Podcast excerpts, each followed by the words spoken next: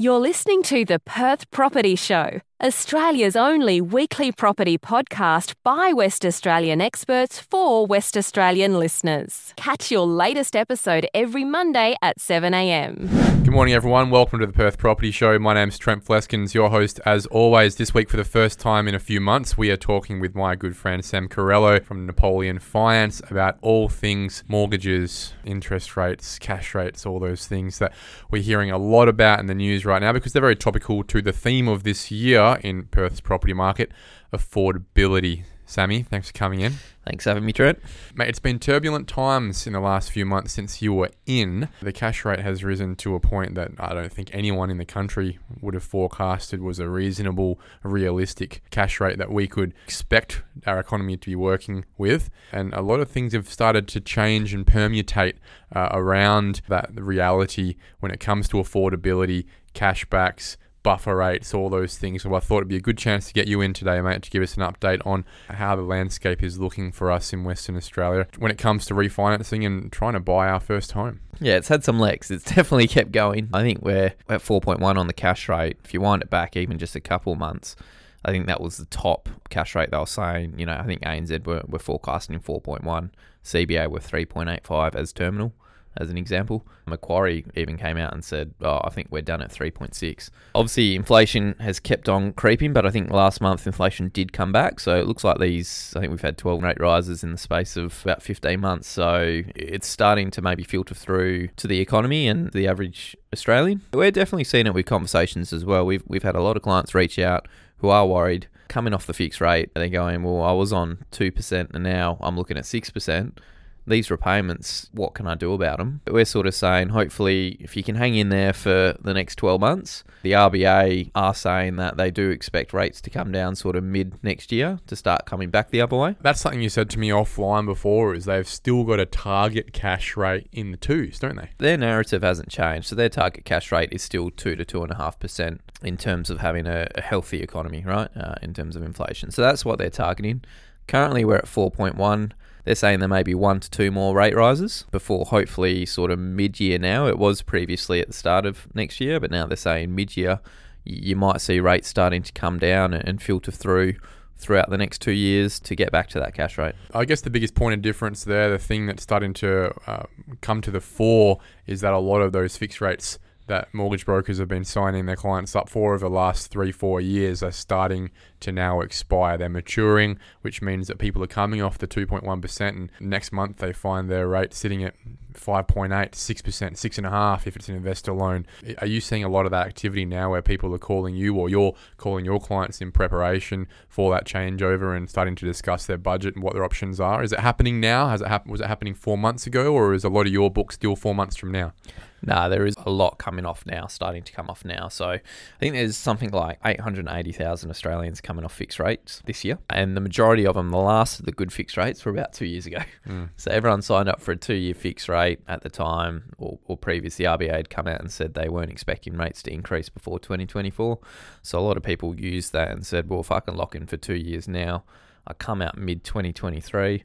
Hopefully, there's still some good rates again Fix at again. that time. Yeah. And then, yeah, I go again, fix for another two years, and then, you know, that's manageable. Back then, you know, a four or five year fixed rate wasn't as common. It's a lot harder. But you look back on it now, I remember the rate, you know, you could get a maybe a 2% two year rate, and the three year rate was maybe 2.2 or 2.3%, and the four year was 2.6%. And you're sitting there going, geez, I wouldn't bother with the four year, or you know, or the five year was maybe three percent, and you think that's that's expensive money. You look back on it now and you go, geez, I wish I booked the five year rate. Yeah, exactly. And there's talk, like there was people talking about negative interest rates, you know, two mm. two and a half years ago, because I was really worried about the economy. It's like we say, you know, planning in two year periods is a lot easier than planning in say five year periods. You know, say you're a young couple and you're, you're planning to have children a five year plan's very tough. For anyone, a five year plan's very tough. Mm. A two year plan's tough. You know, next week for me sometimes well, seems pretty tough. Well, so I think about five years ago, there's no way, no way that I knew where I would be today in terms of where my life is, what my priorities were. We like to plan for it, but the one thing I think is a rule in life is life never turns out exactly how you plan it. So when it comes to money, it's, it's hard to want to lock that responsibility and obligation down on a five year rate. But in hindsight, it looks like a four or five year rate. Those people that did take that that risk, that gamble, that bet have actually uh, looks like they've paid off for them. And those people who were more risk averse in their way of going to two or three year rates, they're the ones that are now uh, paying that mortgage that is up to three times more than it was two and a bit years ago. What's important is you only can use the information you have at hand at the time, right? Based on what was available two years ago, the, the two year rate potentially for most people was the correct play. To get a couple of years of 2% rates, you know, that's probably never going to be seen again. Mm. You take it as a positive. It, it's about now going, all right, let's take stock. Yes, rates are, are 6% let's see what we can do to make sure we can still afford this mortgage and, and get by. Well, that's the question. How many of your clients can actually afford a refinance? And what I mean by that is the young couple, they're 35 years old with a kid and a dog. You've been able to get them a mortgage for their $1.8 million property in Wembley on a 2% interest rate. So the assessment rate was 5.5% at the time, something like that. These days, the assessment rate might be sitting at 9%, 8.5%. And I'm expecting that unless they've gotten a serious increase in their salary, a lot of the people that you've got a loan for two, three years ago might not even be able to refinance now because the serviceability calculator says they can't afford the loan they've got now. And That's probably that term of uh, mortgage prisoner that gets thrown around by the media a fair bit. So we are seeing a bit of that. We have had some positive news come out in the probably last month to two months where there has been a couple lenders who Rather than having the normal 3% buffer, they've managed to secure a 1% buffer rate. Looking at it, what they're saying is, well, the damage is done. We've lent the people this money. If we can get them from a rate of, say, 7% to 6%, that might be enough to help these people through the next 12 months to hold on to this property. So, yeah, there's a couple lenders out there who it's quite strict criteria. So what they're doing is there can be no policy exceptions in terms of your application. So it has to be squeaky clean, typically an 80% lend. Uh, repayments on the new loan that you're going to take uh, have to be less than what they would be currently. Uh, yeah, 12 months of clean repayments, uh, strong servicing. And, and what they'll do if you don't service at the higher buffer rate. So let's say that the current interest rate's 5.5% they've added 3% for their normal buffer at 8.5, they're actually saying they'll do a 5.5% plus a 1%, so 6.5%. Is that right? That's correct, yep. And then what they do, they put it through as a policy exception with APRA because APRA are taking a close look at the buffer rate as we speak. They need to make sure that they maintain the credibility of the Australian banking system and lending system. But some of the bigger banks are able to go, well, hang on, this client's squeaky clean, 12 months great conduct everything ticks the boxes except at a buffer rate of 3%, they can't get the money, but at a buffer rate of 1%, they can in terms of our stress tests, and they're signing that off. They're essentially working the system there that the one exception that they're allowing through is the buffer rate, and everything else is squeaky clean. As long as everything else in your application is squeaky clean, you're saying that CBA and Westpac right now on this day, they're actually rolling with that policy of a 1% buffer rate. Yeah, and so that could be an option for people who are stuck in mortgage prison. Correct. Yeah, there is a couple of other lenders who are going to come on. I've been told, so that's a positive way. But like we we say to our clients, first and foremost is let's go back to your existing bank and see if we can get some good retention pricing. You do that anyway, wouldn't you? Correct. That's yeah. the first thing you do as a broker is before going and changing banks, going through all the stress and cost of changing banks. Definitely. Best rate in the market at the moment is about 5.84. There you go. They might be paying 6.5 or 6.6 and you might be able to get them down to, to 6. I, I had a, a friend that we've done one for, you know, at time of application, two incomes, now they're on one income with small child. They can't go anywhere serviceability wise, but NAB managed to drop their rate from I think they rolled off onto a 6.7 and they've brought it down to a 6.04. And that's that's a few hundred bucks a month on level debt, definitely. As a thing though, banks, insurance companies, all these guys, they're expecting, they're hoping that you come off this fixed rate. You don't ask the question because that's where they're making the cream. It's incumbent upon you as a mortgage holder to go to go back to your broker or your bank, but I would suggest your broker who should be playing the banks against each other to at least have that conversation to say, look, fellas, 6.7 is ridiculous. You can do it for six. I know you can. Yep. They're hoping you don't. Just like the insurance company, they renew the policy every year. My car insurance, Sam, just went up 50% overnight last week. Yeah. It was with RAC. I just did one quote request online with Budget Direct. The price was lower than the year before with, with RAC. Yeah. Unbelievable, right? Yeah, the banks do the same thing. Yeah. And that's the thing. If you if you don't ask, you don't get. It's interesting. Like I said, some clients they will drop it straight down to new to bank rate. So Bankwest is a great example of that. Bankwest, if you put a pricing request in and you're at that eighty percent lend, they will give you the new to bank rate probably ninety nine out of hundred times. And that's what we want from our banks. Correct. Yep. That's good Uh, faith. That's good conduct. Correct, Yep And this buffer rate reduction in the assessment is only for refinances. If you're a purchase, you're still going to be assessed at 8.5%, 9%. That's not going to change if you, you want to take a new loan. It's a common sense approach, which I'm really happy seeing. I know there's been a lot of lobbying from the MFAA and FBAA around trying to get that buffer rate reduced for refinances. And yeah, I think it's a fantastic initiative, and, and hopefully it helps more Australians stay in their homes, get through the next 12 months, and then we can have a look at it. Well, we'll be speaking to the chair of the MFAA, Kerry Berman, next week to talk about all these things and the advocacy the MFAA has been having around the finance space. It's a really cool segue you've got there. Let's talk cashbacks. It's been an interesting anomaly over the last, I'd say, three years. It's not something that we're used to, as brokers, partake in or be able to offer, or it was never really a part of the assessment of sending a client one way or the other. Cashbacks was never a thing, and then it started to creep in, didn't it? thousand dollars, $1,500. 2000 became the norm with, with Bankwest, all these banks, and then suddenly all the big banks are getting on, and St. George is giving away five grand. What's Yeah. going on? a lot of the banks have all pulled out. Pretty much, I think there's only a handful left. Out of the majors, there's there's no one except for ANZ. So ANZ is still doing four thousand. There's a couple things to take into account. So as we see with cashback, I was speaking to my St George BDM.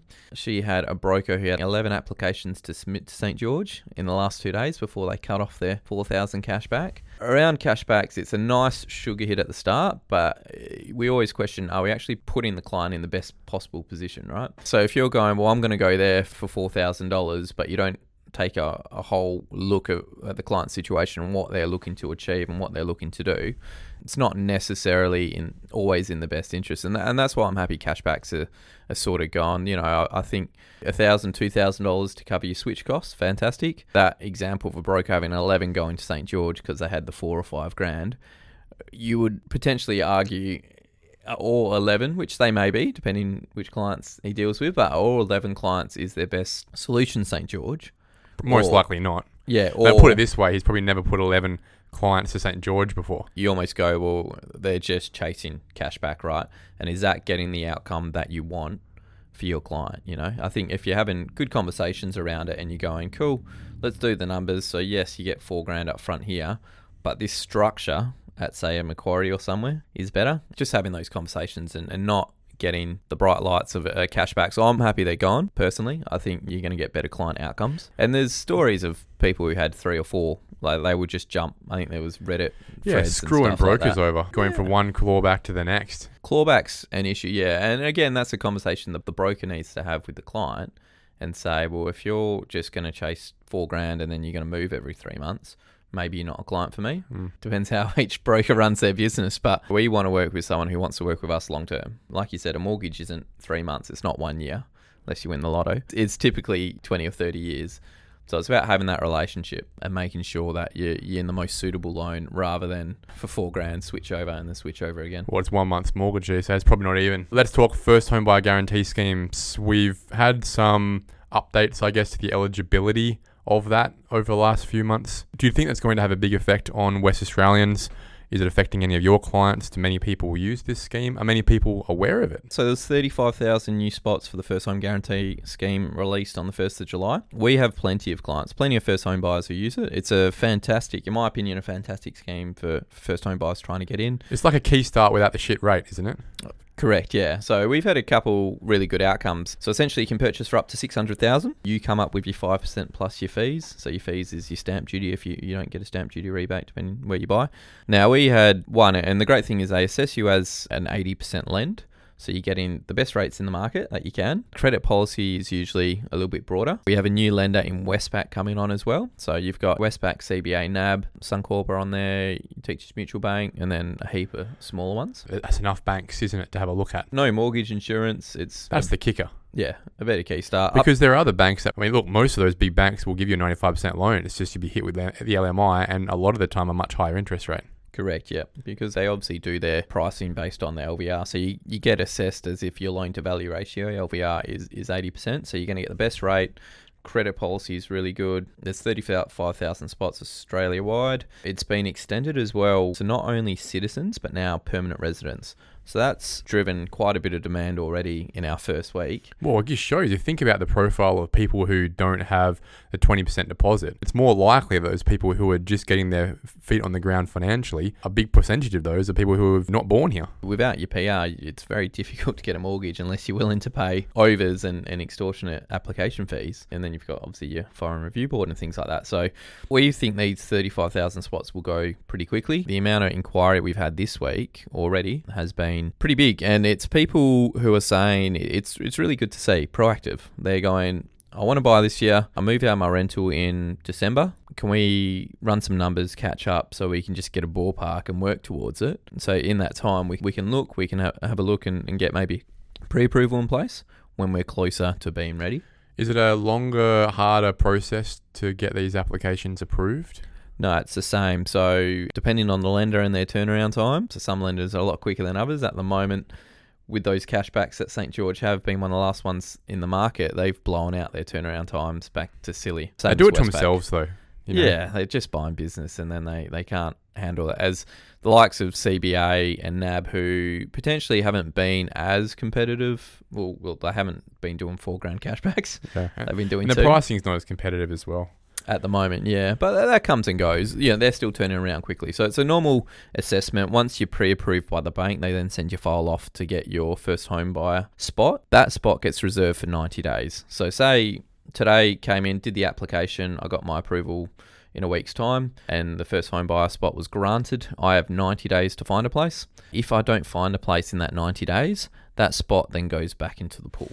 Mm, So- bit of pressure. 90 days for anyone, even with a cash purchase, is tough. I don't know about you, Sam, but I've got mates who've been looking for ni- 90 months. we have this conversation with a lot of clients where sometimes an extra 10 or 20,000 although it sounds like a lot now in the long term it's probably the way to go That's exactly what Lachlan was saying a couple of weeks ago. That the strategy is you're just going to have to get ahead of the game a little bit. Stop trying to get the absolute deal of the century because it's just not happening. Yeah. Let's talk quickly the change they've made to include buying with mates.